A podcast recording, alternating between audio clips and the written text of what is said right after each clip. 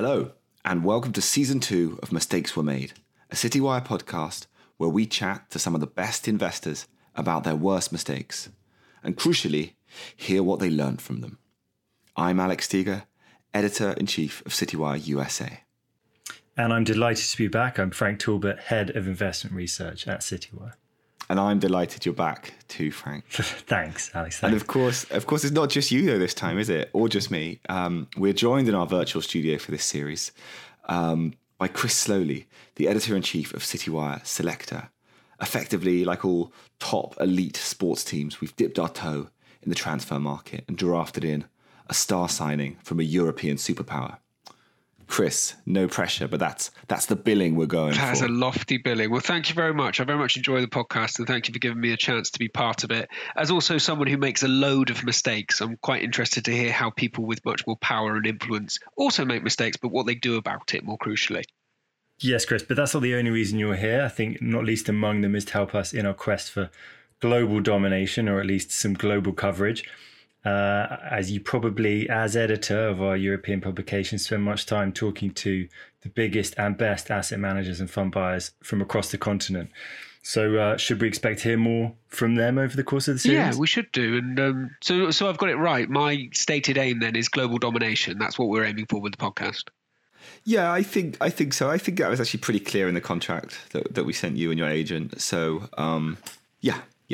And if it goes wrong, obviously that's that's on. Does you. that count as a mistake? Me not reading that contract, or should we? Uh, shall we just pass over that for the time being? Let's move on. I think it counts as a mistake uh, by us. From no, it, it won't be a mistake. It's going to be great. Uh, we're going to have a much wider range of guests than we have done before.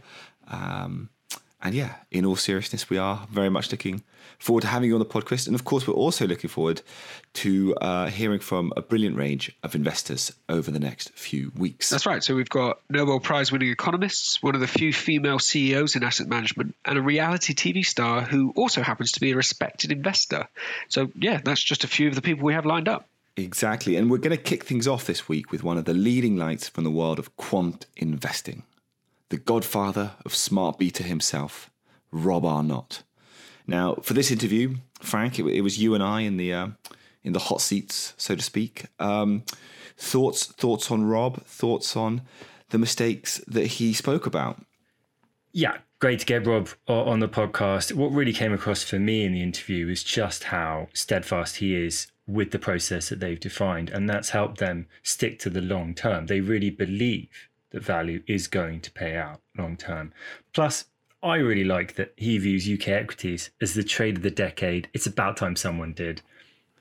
Yeah, you know, Rob there, clever, clever PR there, knowing that a lot of our listeners are going to be in the UK for this. Um, I think I should also mention, just for those people not familiar with Rob Arnott, who he is. He's the founder and chair of Research Affiliates, uh, which is, a, as I said, a quant investing shop based in Newport Beach, California. Uh, they mainly offer reweighted indices, famously the RAFI series of indices, uh, as well as some asset allocation strategies, and I'm sure a lot more besides that. Um, famously, over the last decade or so, they've been bulls on the value factor, which, Frank, you know, let's be honest, it hasn't it hasn't played out, has it? It's been a lonely place.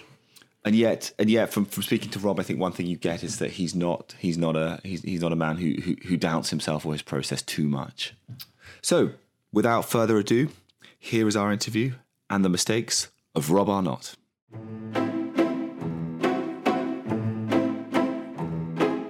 We start this podcast the same way for everyone. We've got we've got to be fair, so we always kick off by asking our guests about um, their biggest or sort of one of the biggest investment mistakes that they've made o- over their career, and crucially, because this is not about shaming, it's about learning. You know what they learned from that. Yeah. So, yeah. Rob Arnott, over to you. Well, I, I could um, say I've never made an investment mistake, but I don't think that would be quite true. I make them daily. Um, there was one time when um, my largest personal investment was a short volatility bet uh, in the year 2000 and 2001. And when 9 11 hit, I was short about, oh, 200% of my net worth in volatility. Ouch. And volatility uh, soared. So when the markets reopened, I'd lost about a third of my net worth. Um, I um, ramped up the exposure, not down, um, on a presumption that extreme volatility would mean revert, and made it all back with room to spare in about six weeks. But the learning there was um, investment management, and um, many people have said this. Uh, ben Graham was fond of saying it. It's more about managing risks than managing returns. You don't know what returns you're going to earn, you do know what risks you're taking. And uh, so, a, a, major lesson for me was uh, your risk tolerance is never as great as you think it is. Take less risk than you think. Sounds like you might have aged a bit in that six week period. you know, I didn't. Uh, I didn't because losing a third of my net worth um, overnight was a fraction of what many people lost. Um, I had five friends who died in 9 11, and um, uh, I, I absolutely couldn't feel bad for myself about a financial loss that um, uh, paled in comparison to the losses of individuals and of the country. Did you, in terms of, of what you learned, because you say you did, you know, you doubled doubled down and, and, made it back within six weeks, which again, for, for, very different reasons to what you've just said, would I imagine have softened, you know, li- literally softened the blow of, of, the loss.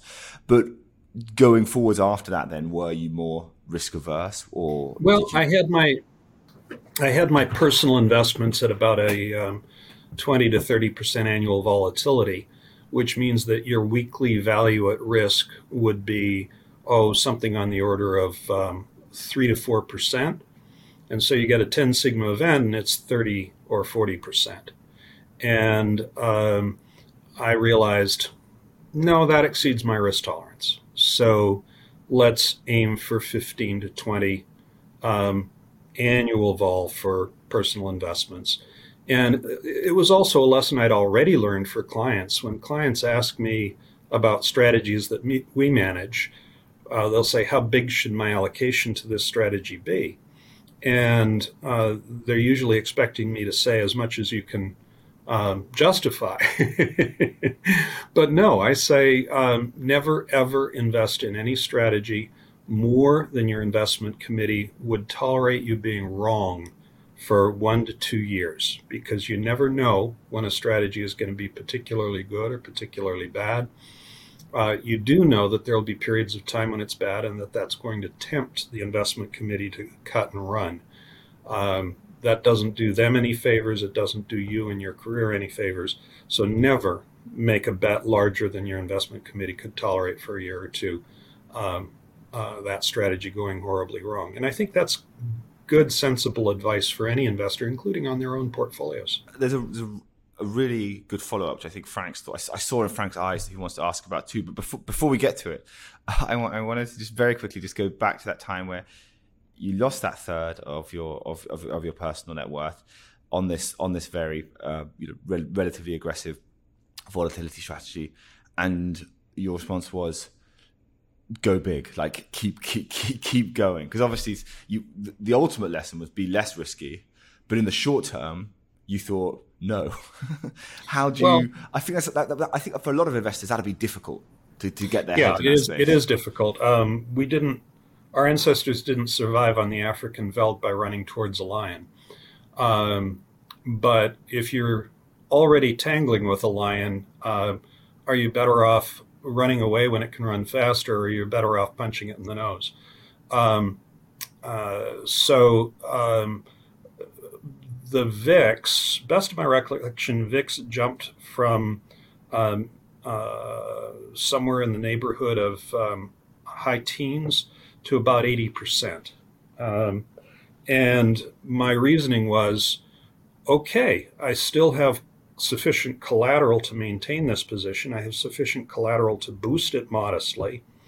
Um, for me to lose the next third of my net worth, VIX would have to jump to 160.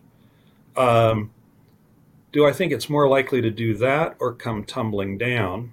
And uh, everything in my experience, uh, mean reversion is the most powerful force in investing.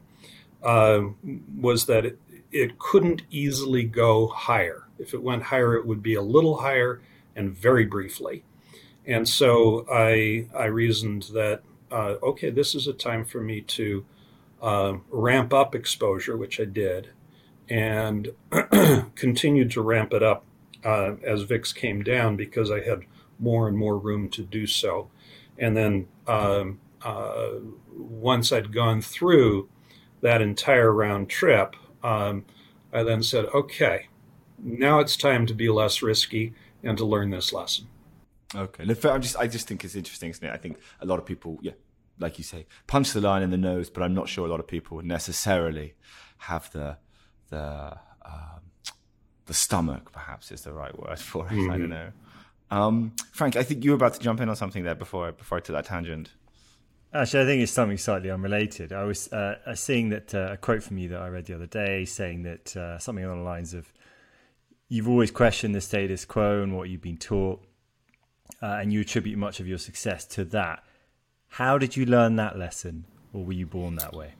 Oh, I guess I've always had a questioning nature. When I hear something, and uh, this dates back to when I was in college, when I hear something um, announced as true, announced as a fact, um, my natural instinctive reaction is to say, hmm, is it really a fact or is it just something that this person believes?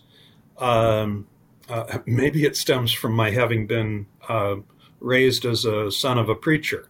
Um, but in any event, the um, uh, the notion of just questioning uh, it's interesting. Um, Albert Einstein was asked late in his life um, how he was so innovative, and he said, "I I have no special advantages," which of course is bull. He was incredibly smart. Um, but he said, I have no special advantages except that I am deeply curious. And I think curiosity is um, less common than it should be. Is that? Do you think there's? Do you think there's sort of less curiosity in the in the investment industry, or you know, than, than perhaps in others? Do you, do you, think it's a particularly sort of? Do you think that's you, especially true today as well? Um, no to both questions. I think most industries are incurious. Um, I think some industries are um, far less incurious than others. Uh, I would view um, modern tech as an example of an arena in which um, a lack of curiosity is um, fairly obvious and is a bad career path. Uh, but in most industries, uh, doing what people have always been doing um, and presuming the status quo will always be status quo can be a very successful path for a career. Uh, it can't be a successful path for an entrepreneur. It can't be a successful path for an innovator, but it can be a successful path for um, a career person who wants a nice, nice, safe trajectory. And uh, I think um, 90% of the population doesn't have a lot of curiosity. Uh, when they hear something from somebody they agree with, uh, they nod their head and say, "Yeah, that, that sounds right," and um, uh, make snap judgments like that rather than saying, "Oh, I like this person. I've agreed with them a lot of times, but um, why don't I think about this? Is are they right this time?" Do you think and that... Uh, that tends to go against human nature? Uh, we're social creatures, and we like to find agreement.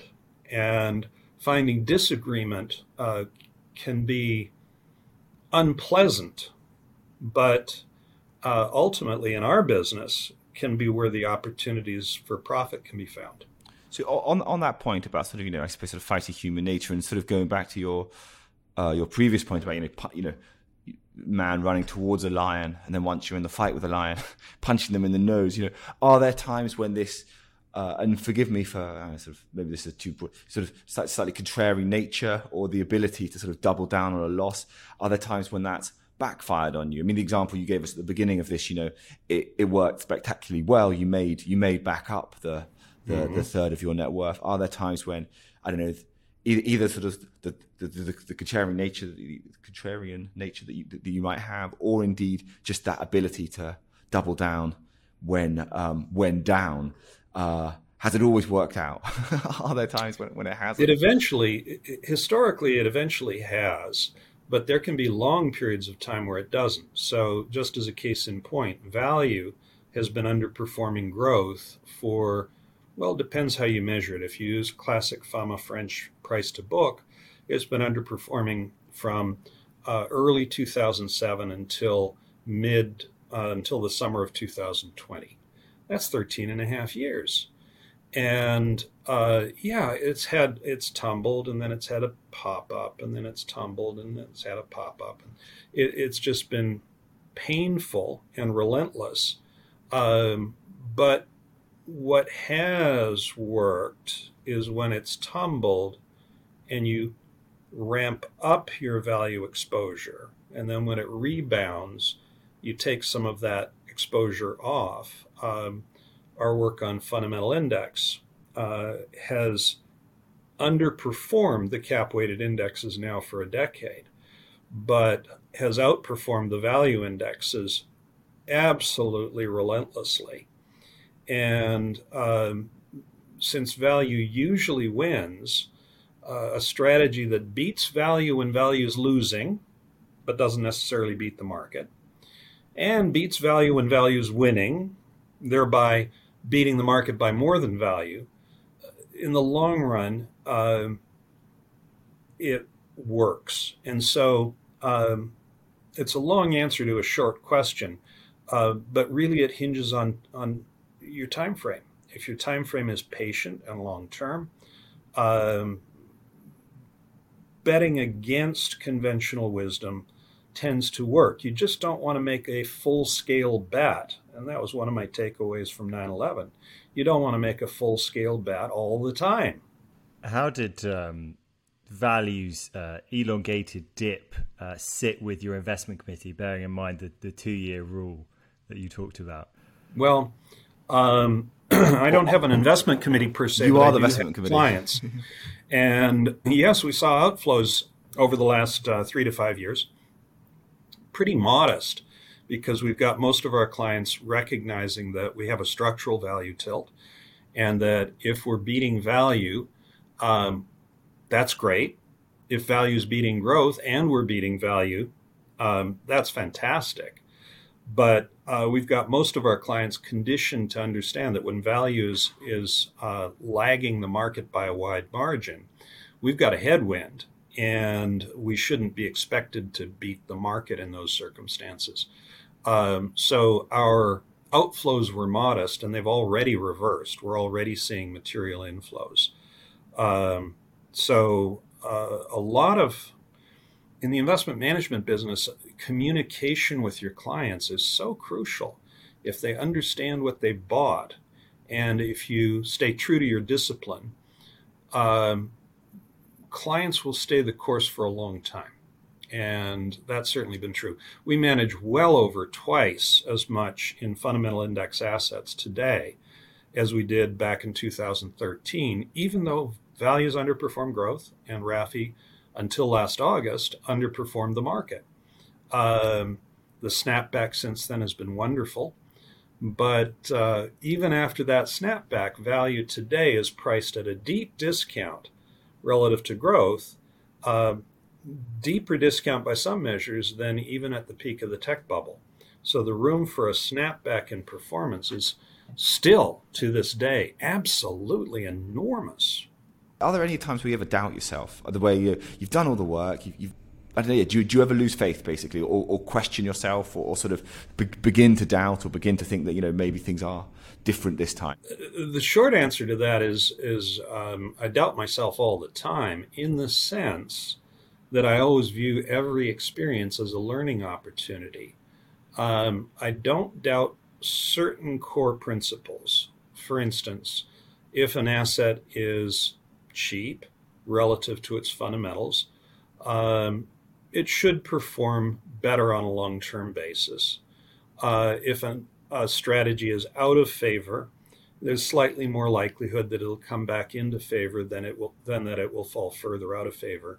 These are lessons that I've learned again and again and again, and that always have seemed to be correct for uh, patient investors.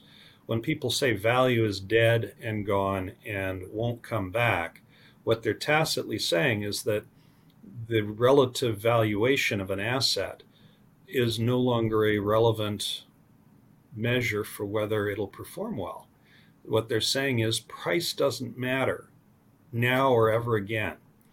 And that to me strikes me as uh, uh, impossible, impossible to embrace the notion that price doesn't matter. Um, what's the fair value for Tesla?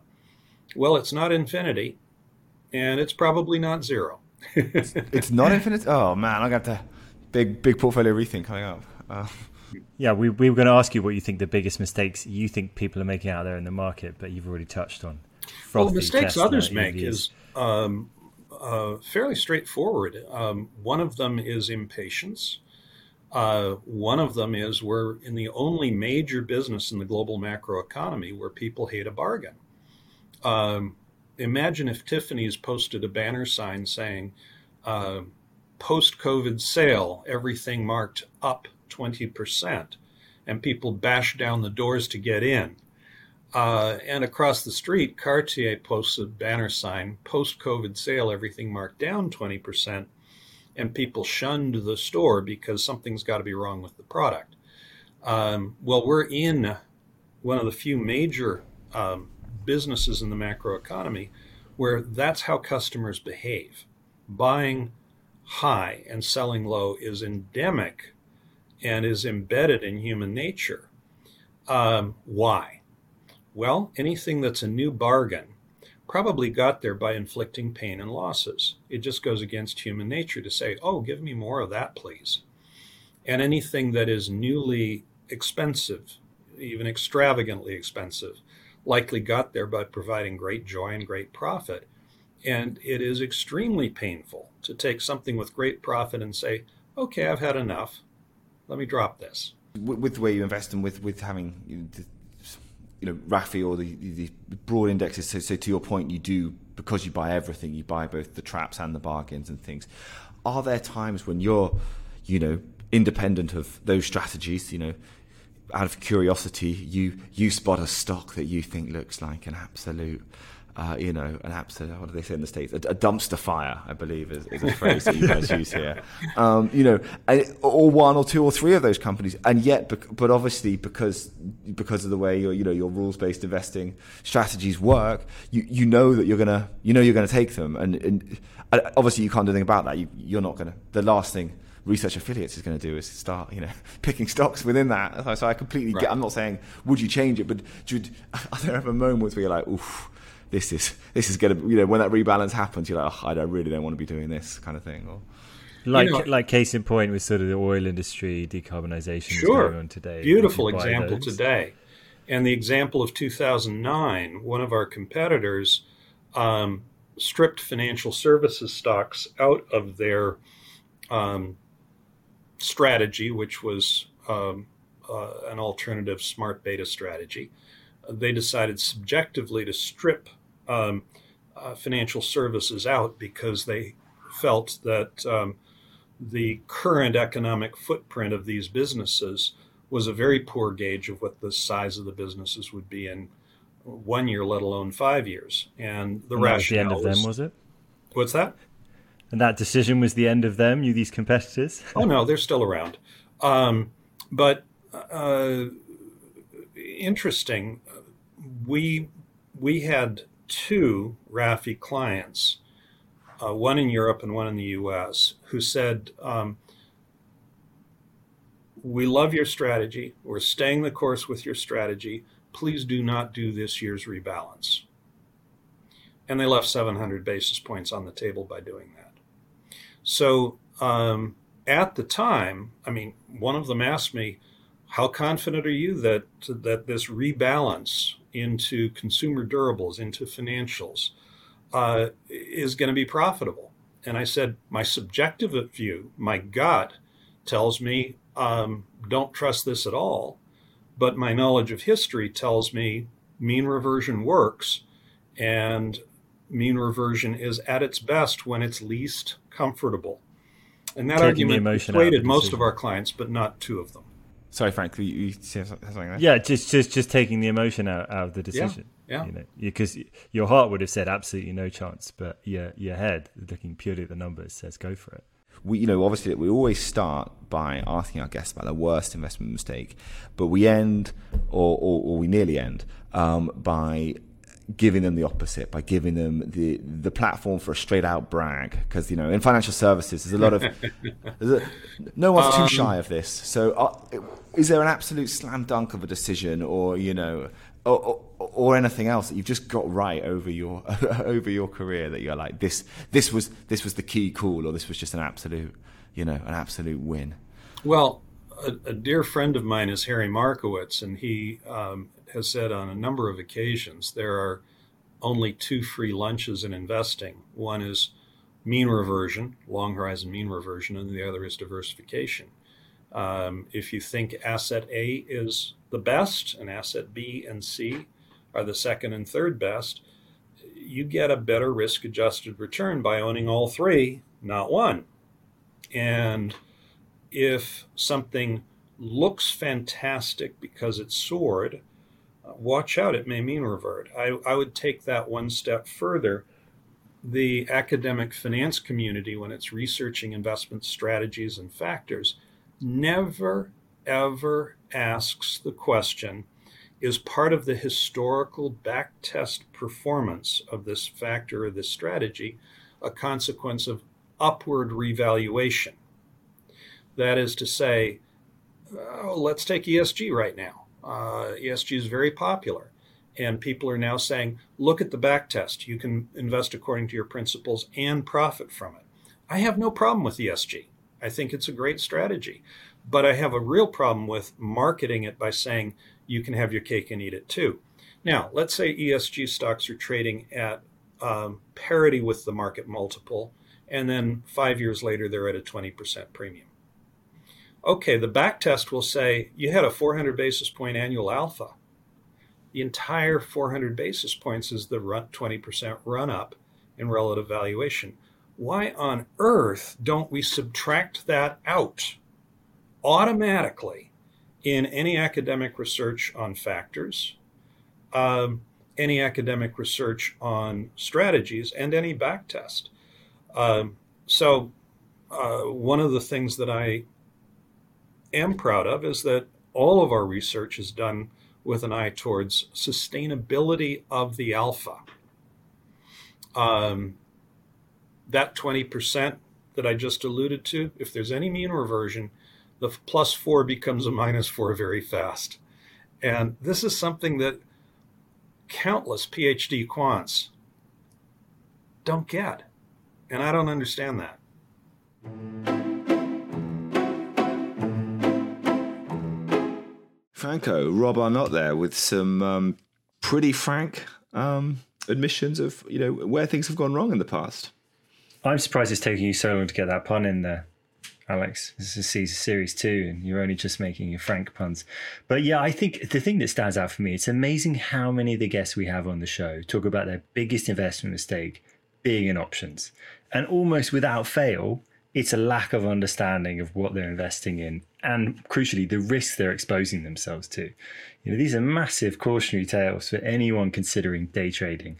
It's so easy to buy an option now uh, and these uh, investment professionals that are still getting caught out albeit early in their careers. Yeah, I mean, I think we should possibly challenge the idea that he didn't understand. Um, but I'm not saying he didn't understand but the scale of the risk he was very honest about the fact that he didn't quite comprehend that Yeah, no, absolutely. And also, look, you know, just the candor, because I'm sure there's people who have come on or may have made big investment mistakes, particularly in their personal lives, who aren't going to come out and say, hey, look, I lost a third of my net worth, because obviously there's some sort of reputational damage there. But I like the fact that he did, obviously. Um, I think the big point there is that the behavioral issue, the behavioral barrier that a lot of people would have to saying, here's a strategy that's just lost me a third of my net worth. I'm going to double down, leg in, and go again, uh, confident that I'll make that back. I think that's where um, a lot of people would struggle, right? Yeah, you've got to have conviction. The decision, the investment decision was made for a reason, and you've got to have the conviction to, to, to stick with it, despite the fact that it all looks like the house is falling down around you. Yeah, very much so. And I think conviction is not something that we can say he lacks. Clearly, you know, as, as we alluded to in the introduction uh, as well. You know, you've got to have a certain amount of conviction if you've you know been a value bull over the last decade, right? I think I think the thing that's going to going to stay with me actually is the fact that that point about never make a bet too big that if it goes wrong for a couple of years, you're you're going to be in a bad position. Yeah, I mean, I think that's that's interesting. It's you know not forgetting about risk, right? Not forgetting about the downside. Um, and even you know great investors can upon occasion not not not realize that. And, and and perhaps you know a bloody nose here or there teaches you that lesson pretty quickly right? A third of a third of your net worth that's a, that's a sizable bloody nose but yeah absolutely. Yeah i mean I, we didn't ask what his net worth was at the time but i uh, yeah, i don't imagine we're talking uh, you know pennies here right? Pocket money. Pocket money. Chump change as they say. Do they use that phrase in the uk I don't think so, Alex. No. Chump change. It's a phrase. It's a phrase they use in the US. I've learned it. I, think, I don't I use think, it much think, myself. I think. I think. I think we're done. I think you need to go to to a wrap up and then we leave. okay. Well, look. I think we should I, chump change. Keep keep that in. Um, good. Well, I think that's as good a point as any to, to wrap up. So, thank you, obviously, to Rob Arnott for joining us for this. Thank you, thank you, Frank, for being back in the in the virtual studio. it, it is a pleasure. Um, pleasure, pleasure's all mine. Really is. Naturally. Uh, great to have Chris on board. And look, we've got some. Uh, great to have you back, the listener, and we've got some fantastic interviews coming up as as we've hinted at. Uh, more names to be revealed soon, so stick around, and we'll speak to you next week. Thank you.